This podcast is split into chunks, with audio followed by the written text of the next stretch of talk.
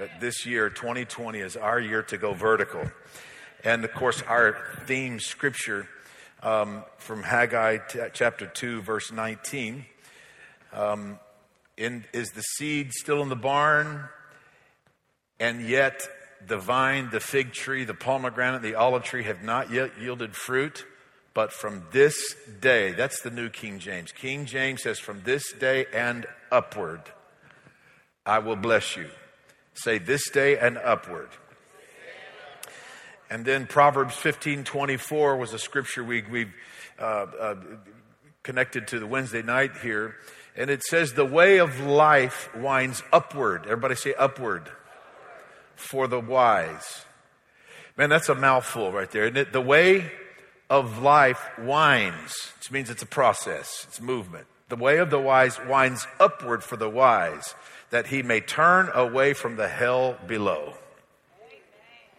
Man, Lord, bless the socks off of your people tonight. In Jesus' name. Hug three people before you're seated and tell them they look stunning and amazing in this place tonight. Ask them how much weight they've lost. If they're taking that stay young forever pill, where can you get your hands on some of that? So, this is the way we have to approach this, right? I love, you know, there's a, there's a, a verse of scripture that all of us can quote. It's, it's the central theme defining the purpose for which Jesus came. When he said, I am come, finish the scripture for me, that you might have, and that more abundantly. Often when I hear Pastor um, quoting that scripture, I love the way he says this. He says, Jesus said, I've come that you might have life, comma, and that more abundantly. Here's the question. What side of the comma are you on? Right? because it's easy to hear. And, and, and, again, I'm reminded of the words that Paul said in Galatians when he talks about, he says, the, the Son, even though he is the heir of all things, remains under the care and the stewardship of guardians until the time appointed by the Father. Right? So, this whole idea about going vertical and living the elevated life is a process. We know that we're not going to become a Christian on Wednesday and wake up Thursday rich and calling people out of the cemetery. Now, when you become a child of God, those are things that are accessible for you. And those are things, those are things promised to you. But I, I, know that in this series, not just on Sundays, but the way we've been approaching on Wednesdays as well, that some of you from, you know, varying degrees and angles are probably asking this question. What, what does it mean to go vertical? Or what does the elevated life mean? And that's a good question. And aren't you glad that the Bible gives us good answers? Come on, tell your neighbor if you ask the right questions, you get the right answers. So what we're left to do, because we know beyond the shadow of a doubt, because the word tells us, here's what will never happen. We will not get to heaven and then get shown all of the amazing things that we could have experienced, the incredible potential and possibilities, and we are totally shocked and caught off guard and surprised. We had no idea. That's not going to be the case because the Bible lets us know that eyes have not seen and ears have not heard, neither has it entered into the heart of man the things that God has prepared for those that love him and are called according to his purpose. Look at the, look at your neighbor and say, it's all for you. And there's no resistance on the Father's part. The scripture tells us that it is his good pleasure to give us the kingdom. It brings more joy to the Father to give you the kingdom, to grow your authority, to enlarge your borders, to give you more power and more influence. It brings more joy and fulfillment to the Father than it ever will to you and I. Right? And so we see, you know, we, we, the scripture has answers, I said, and it means this. It means that the matriarchs and patriarchs of scripture, we see the, the, this incredible elevated life that they lived. But not for the purpose of establishing some social class spiritually of the untouchable elites, but rather to show what is possible to somebody who will just keep growing and keep going after God like He's all that matters and keep digging and keep searching and keep praying and fasting. Come on, somebody. Look at your neighbor and say, The elevated life is for you. It shows us that there's these, these growths or the, these, these expansions along the way in our process of, of, of going from our first introduction to Christ to being somebody that's moving and shaking in the kingdom of God. We see the great men and women of Scripture. We see things, we see varying degrees of their depth of relationship. We know that God referred to Moses as the meekest man that ever lived. He looks at Abraham and said, Abraham is my friend. We see the varying degrees of inclusion in God's plan. Simply meaning that, that, that God did a lot with them and through them. We see the various levels or degrees and depth of friendship with God. So the path to and the reward of elevation is laid out well for us in Scripture. Somebody say, Thank God. And of course, the high or elevated life is where God really desires for us to be, since, as I've said, it is His good pleasure to give us the kingdom. There are various degrees. Uh, uh, to, to, the, to the brand new believer, I would say, listen, where the, the, the, the way in which and the level that you are communicating with God right now, it won't always be that way. It will grow. It will get better. The struggles sometimes that you go through to, to, to hear the voice of God and, and, and, and, then, and then understand what he's saying. Right? I, I, I preached a friend of mine in San Francisco. Actually, he's a friend of pastors uh, as well for many, many years. Uh, I was preaching for him, and while he and I were walking through the lobby after the service, um, something I had just preached that night, this lady comes up to him as her pastor and says, uh, Pastor, I, I, I just, I, I, I, know, I believe all this talk that you guys do about hearing from God, but he, but she said, but I don't hear from God. I don't hear the voice of God. He says, yes, you do. She looked at him like, how, are you going to argue that with me? I'm telling you what I know. I don't hear the voice of God. He said, yes, you do. You just don't know what you're listening for. And he said, here's what you do. And it kind of caught her off guard. It was quite comical to, to, me. He said, on your way home tonight, stop at the corner market store, go in there and steal a candy bar. And she looked shocked. And he said, what would you hear walking out of that store? She said, well, I would hear my conscience. I would hear this voice inside. Uh, saying, What's wrong with you? You're better than this. Go back there and pay for that. Don't ever do this again. And she walked away. She goes, I guess I do hear the voice of God. I'm just not aware that that's what it is. I'm telling you that you will go from a place. There's a, the, the, the Bible says in, uh, uh, I'm going to get to that in a second. I'm getting ahead of myself. You're going to go from scratching your head and straining, trying to understand. Is that God trying to discern? Is it God? Is it my flesh? Is it the voice of the world? Is it just influencers around me? Is it really God? And then you get that figured out. It's like, well, what did God really mean?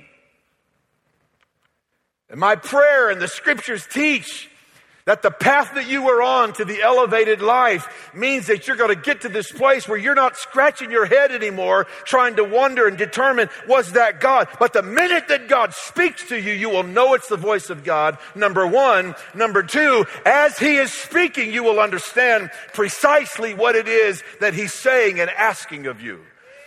Come on, somebody. That's good news. That's good news. All of us know what that's like to have battled and struggled our way through these processes and we hear things and we got a predicament in front of us, something that we got to make a decision about it. Man, I don't know what to do. And, and God help me and God's speaking and we're not sure. And come on, look at somebody next to you and say, it's going to get clear this year. Instead of always trying to figure out what happened. The elevated path means that you're going to get to this place where you're not asking what happened. You are, you are, you are forewarned before it happens. I find it interesting that, you know, we get, we got an idea that Moses went to the top of a mountain. God gave him the Ten Commandments, wrote in stone. Moses came down and got angry and just, you know, dropped the commandments or threw them on the ground or what have you. But th- you got to back up a little bit and see that there were this is three different times that God brought Moses into the conversation. In, in, in, Exodus chapter 22, we're not going to go there, read it at home. Exodus 22, God calls Moses to the mountain and he tells him what he's going to be implementing in terms of the law of God. And he says, listen, go down and tell the people, and he gives them the Ten Commandments. Then he calls him back up the mountain the second time, and the second time Moses sits in the glory of God and watches the finger of God write the things out in stone. But seeing God write it on tables of stone is not, Moses was not caught off guard. Y'all hear? My point is, is what God was writing by the finger of God on tables of stone to be the law of God to humanity, Moses was already aware of it. Then he comes down and, you know, the people have built a golden calf and, and they're worshiping the idol and Moses gets frustrated and throws the tablet to the ground. God calls him back up the mountain the third time and says, now you sit this little hammer and chisel. I will tell you and you got to write it this time. My point is, is God takes no pleasure in trying to help his people understand what has happened.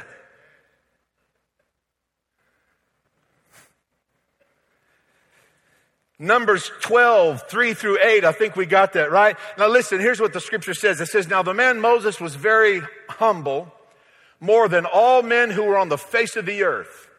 Suddenly the Lord said to Moses, Aaron, and Miriam, Now listen to what's happening. Some people have gotten a little bit of an attitude, and their family. Imagine that. These are siblings having a little bit of bickering between themselves. And the bickering was Moses is the guy that's been designated to hear from God and bring it to the people. Now, we're not in that era now. Thank God. We'll get to that at the end of this message. But Miriam and Aaron are starting to complain and say, what's, what, what's Moses? You're the only one that hears from God? And God says, Moses, shh, you don't have to defend yourself. I got this. And he calls all three of them to the front of the tent. And then the glory of, the cloud of God's glory comes to the tent. And from the cloud, God has this conversation. And he said unto Aaron and Miriam, come out, you three, to the tabernacle of meeting. So the three came out. And then the Lord came down in the pillar of cloud and stood in the door of the tabernacle and called Aaron and Miriam, and they both went forward. That's a nervous moment. Aaron and Miriam come, come forward and they look, at Moses, Moses, you coming? And Moses is just sitting back there, not saying a word, because he's the most humble man on the planet Earth. and God says, Hear now my words. If there's a prophet among you, I, the Lord, will make myself known to him in a vision, or I'll speak to him in a dream. But this is God's heart. This is God's heart, what comes next. But not so with my servant Moses, for he is faithful in all my house. God says, with him I will speak face to face, even plainly and not in dark sayings, because he sees the form of the Lord. Why then are you not afraid to speak against Moses? Don't get caught up. Don't, let's not get distracted or sidetracked by the point of that story being the rebellion of Aaron and Miriam. Let's hear the heart of God as He's saying, when it comes to other people and other groups and prophets and what have you, if I've got something to say to them, I'll say it to them in a dream or a riddle or a dark saying. But not so with Moses, for with him I speak face to face. Come on, look at, you, look at your neighbor and say, face to face is coming this year. Numbers 11 tells us this. This is Moses now after this experience. Uh, uh, uh, uh knowing, knowing the heart of God. Listen to what Moses says. Did I, I, did I give that scripture to you? Numbers 11 29 Let me tell you what Numbers 11 29 says. Moses is, is defending again the way that God speaks. Okay, we got it. Then Moses says to him, to the gentleman he's talking, he says, Are you zealous for my sake? In other words, this cat that's hanging out with Moses is starting to see God interacting with other folks and thinks, wait a second, shut him down, Moses. That's exclusive to you. And Moses says, Are you zealous for me? Oh, that all of the Lord's people were prophets and that the Lord would put his spirit upon him. Look at your neighbor and say, It is the heart of God. To, I'm going to give you a long one. Look at your neighbor and say, It is the heart of God to speak to everybody face to face. That's the point that that's making. We see the patriarchs and matriarchs not establishing some kind of elitism, some kind of untouchable category that only know, select few live. They served their generation according to the will of God, but God did not aim to set them up as unreachables. God aimed to show what I will do through people that go after me like I'm all that matters. Isaiah 55 3 says that Incline your ear and come to me. Hear, and your soul shall live. Tell your neighbor, if you hear, you'll live. Matthew 4 4, Jesus said it like this A man must, uh, cannot live by bread alone, but by every word that proceedeth out of the mouth of God, both the written and the continual word. John 5 25 says it again Hear the voice of God, and you will live. And so, so there are patterns so, so here's the point. We, we look at, so let's jump way ahead and we see Moses. Moses is in this relationship with God where God speaks to him face to face. There's no guessing. There's no wondering, what was that God and what did God mean? It is absolutely clear as day.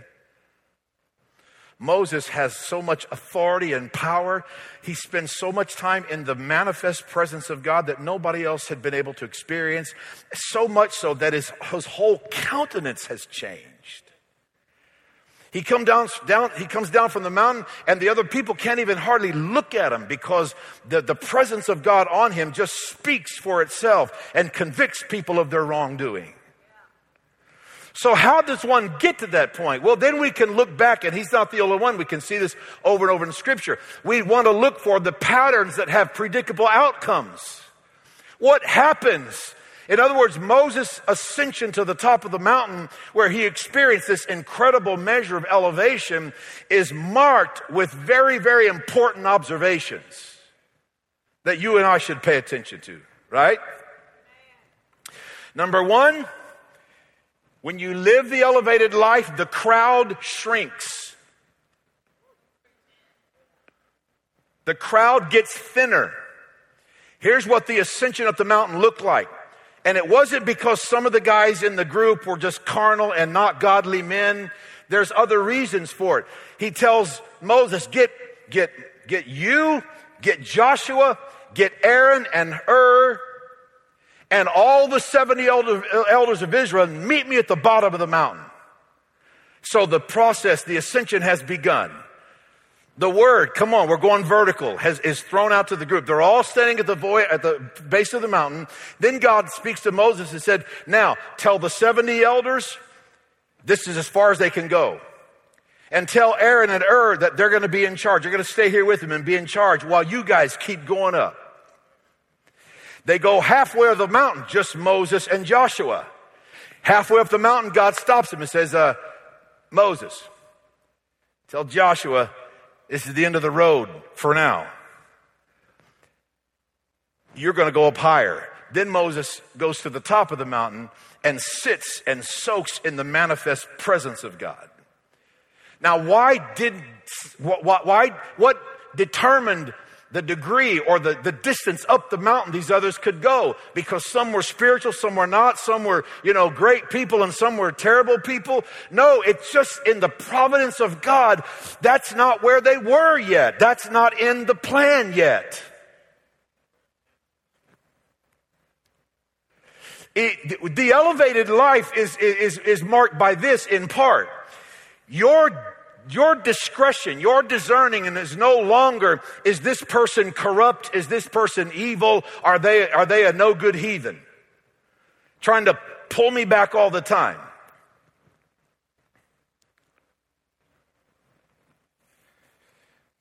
The, the, the crowd shrinks as you go up the mountain.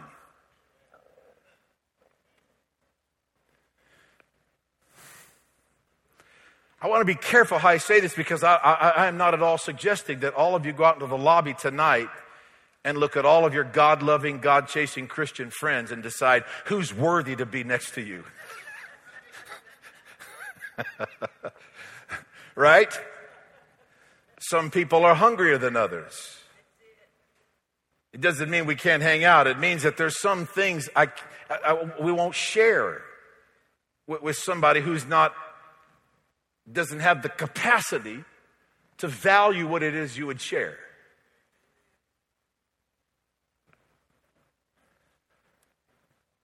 Not only does the crowd get thinner, so does the air, which means there's less that you can do. Oftentimes, fighters, boxers will go to uh, Denver or um, Alpine, some of these, you know, high, high elevated mountain peaks to train because the conditioning, you, you, can, you can't do as much work as you do down in the valley. You can't do as much cardio and what have you. But what little work you do is exacerbated in terms of its dynamic effect and value to your body. Y'all understand what I mean? In the valley, you could do 100 jumping jacks. You go a mile high where there's less oxygen in the air, you can do 10. But the 10 that you do a mile high are going to have greater benefit to your body than the 100 down in the valley. Does that make sense? That means the higher you go, vertical, ascending to the elevated life. Are we clear on that, what that much of it means, right? That was a weak yes. I think I heard three. We, we understand what we're, what we're chasing after. And I'm, I'm speaking on the assumption that I'm talking to a room full of God chasers. People that want to do as Proverbs says, get out of and rise above the hell that is below and live life on the upward path that the wise live on. Come on, somebody. The air gets thinner means that you can do much less and it takes more endurance. The glory of God increases. His voice grows clearer. So, so, so the path looks something like this, right? And our relationship with God, it goes something like this. It starts with an introduction. Your relationship with God, it starts as an introduction. Then it becomes an acquaintance. Then it becomes friend. Then it becomes son or daughter. Now, hear me. I'm not saying that you try so hard and you do so well, you get rewarded, and eventually you're a son or daughter of God. You are that at the when you are introduced to Him. We're talking about the level of benefits that you enjoy and the nature, the quality of the nature of the relationship. That's what Paul was writing about in Galatians when he said, The Son, even though he's the heir of all things, it's like this. Look, Jackson, my, my grandson's not here tonight. Jackson is 12. If I had $10 million in the bank, well, let me confess it. When I have $10 million in the bank, and, and, and, and it's all heired to Jackson, I can't do that because then I got, I got a war between Kinsey and Dylan as well, our other two grandchildren. But let's say Jackson is going to be the executor. And how many of y'all understand that at 12 years old, eh, and if I passed off the scene and he's 13, 12, whatever, how many of y'all understand that you can't just give him $12 million? It would be like every kid in the school gets a new Xbox, the whole neighborhood gets lifetime popsicles and you know before you know what happened that millions of dollars would be gone and nothing to show for it does it mean that, does it cancel him out as being the heir? No, it means that the call to the elevated life is a process. And the achievements are measured, or the, the space, the distance where you're at in the process is measured by maturity. That's why Paul said, let him stay under the care and the oversight and the stewardship of guardians until he reaches. So if I said to him, listen, here's the deal, Jackson, you're 12. When you graduate from high school and you haven't turned into a total knucklehead, you get a million dollars. If you go to college, you'll get a car. If you finish college and, you know, the, you didn't get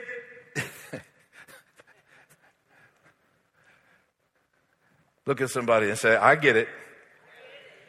It's in increments. It's, it's meted according to maturity. So when you come to Christ, before you come to Christ, you're a son and daughter of God. You're just a lost son or daughter of God. When you come to Christ, it's not that you're trying to achieve and work towards sonship. You are already a son and daughter of God but you're not getting the full inheritance until you grow some and move your way into it through maturity. Somebody say amen.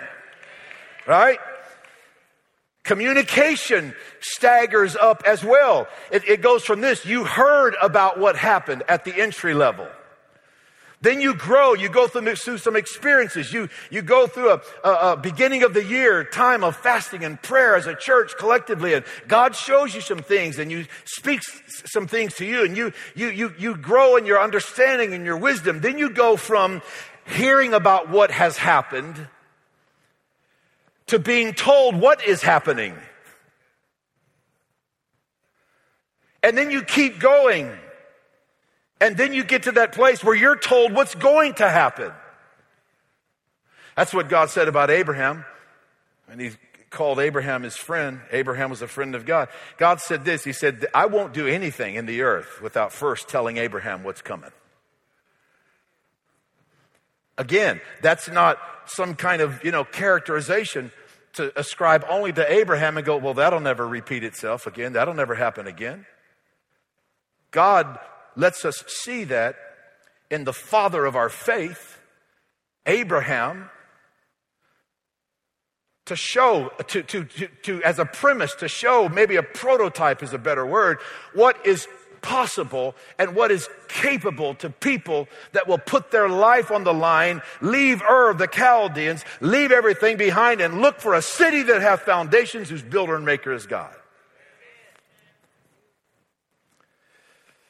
I want to know what's going to happen. I spent too much of, of my adult life scratching my head going, What happened? God will tell you what happened.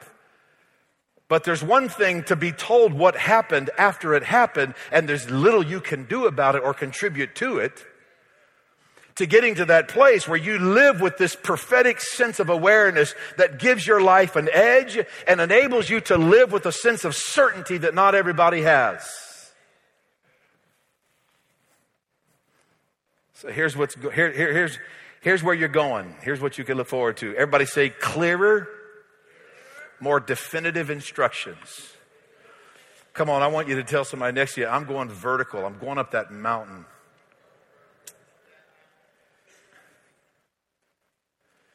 You go from coming to church, and it's, uh, we're, we're, again, we're not negating or bashing any of these experiences.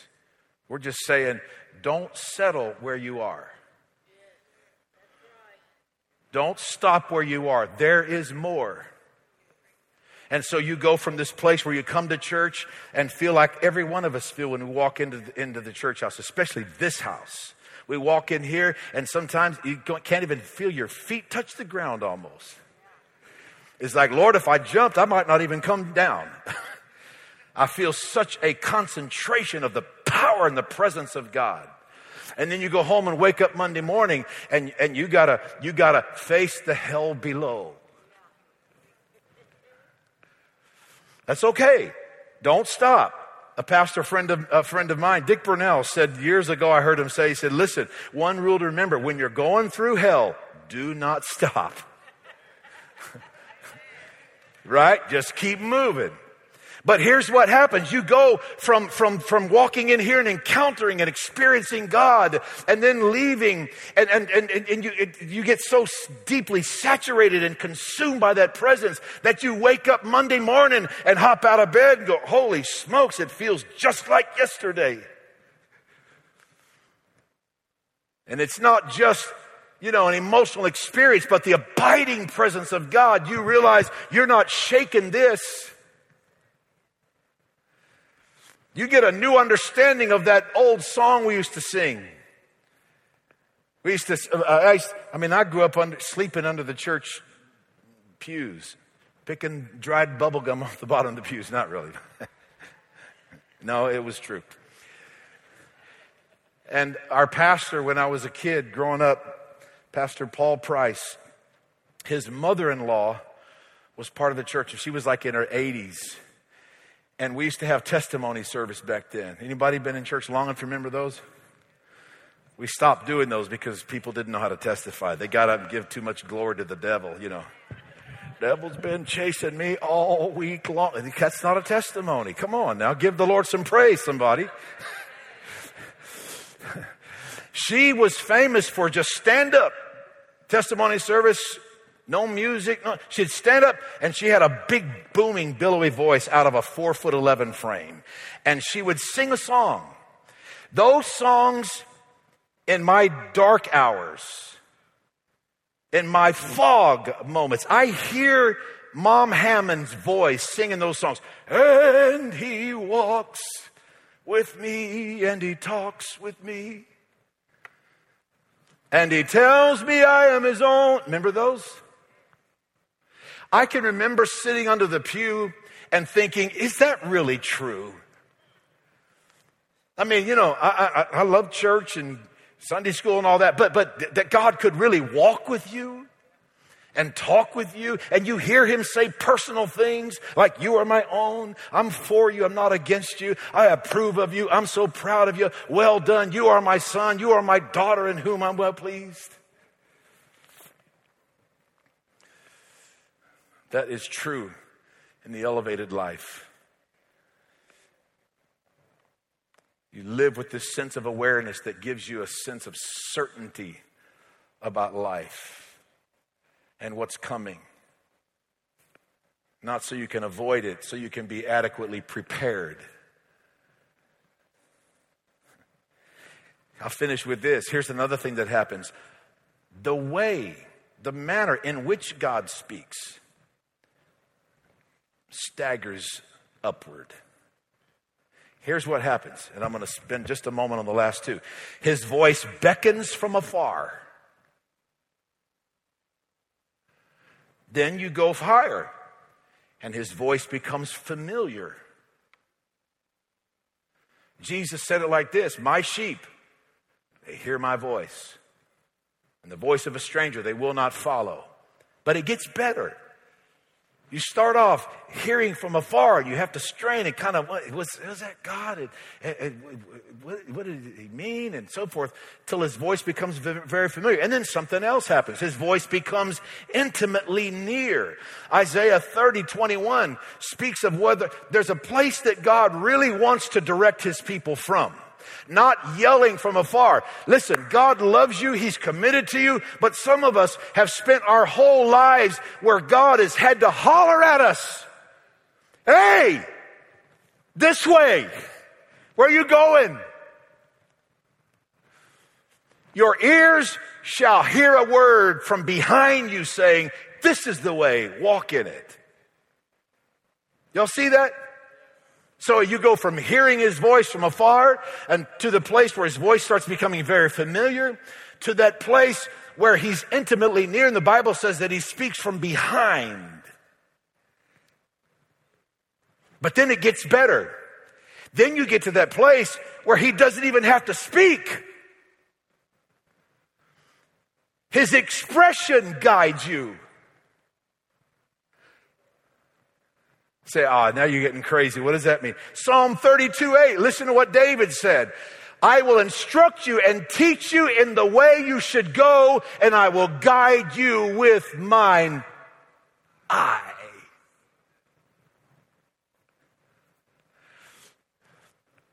I remember in growing up in church, I got 53 seconds left. Ben, praise team, thank you, Robert. Y'all get ready to help me. My father, you know, all the time that we were growing up until I was 12, my father was always on the platform. And of course, dad would not disrupt the service to correct us kids. And of course, you know, preachers' kids were the worst kids. Not really, but you know, we had to live up to that reputation. You're going to call me that? I, will make good on it. I'm teasing. Anyway, you know, cutting up, just talking, whispering, and here's a, you know, my dad, my dad had a look. He'd, he'd do this. He'd be sitting there playing the saxophone, sitting on the platform, play. He always played a hundred different instruments. So he'd kind of rotate around. He'd look over that instrument. He'd go, you know what that look meant? It was a, that look meant, if I got to look at you one more time, there will be a price to pay. You're going to get tore up from the floor up when you get home, right? And if, if that, if we didn't catch that look, there was one more. He only had two. The first one was, uh, you know, communicated it thoroughly and very clearly. So then he would do this. If we kept going, he'd do this.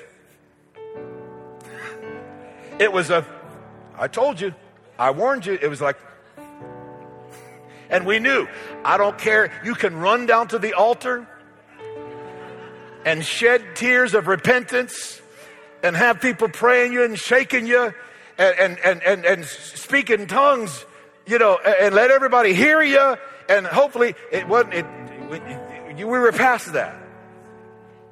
That didn't go back retro. It meant things were going to be better in the future, but we would get home and dad would still, we thought he forgot about it be at the altar praying. I pray to God that my mom and dad and, and their friends go to Hobo Joe's tonight. That was the restaurant everybody went to. Remember Hobo Joe's? Nobody? Good Lord, where y'all been? Hobo, Hobo Joe's, pecan pie, ice cream, late night stuff. Oh, I think it's safe. They forgot about it. No. I've woken up in the morning because I fell asleep in the car. Wink, wink and had to be carried and put in bed and get whipped in the morning just so I would know when dad gives you that look, that look means what it means. now, I, am being silly. We, we understand that. But here's what God is saying. I, I, and the elevated path, there's no shouting and screaming from afar you get to that place of intimacy with God where you, he, he, He's communicating with you face to face, remember? And face to face means that He doesn't even have to open His mouth sometimes. He can just look at you and guide you with His eyes. Come in here and seek Him and experience His presence. And sometime in the middle of all that, you don't know what it, when it was. You can't even clearly define exactly what God said to you, but you were, you came in with something upside down in your life. You came in with questions. You spent time in the familiar, intimate presence of God. And when you walked out that door, you knew exactly what you need to do now. Because God guided you with his eye.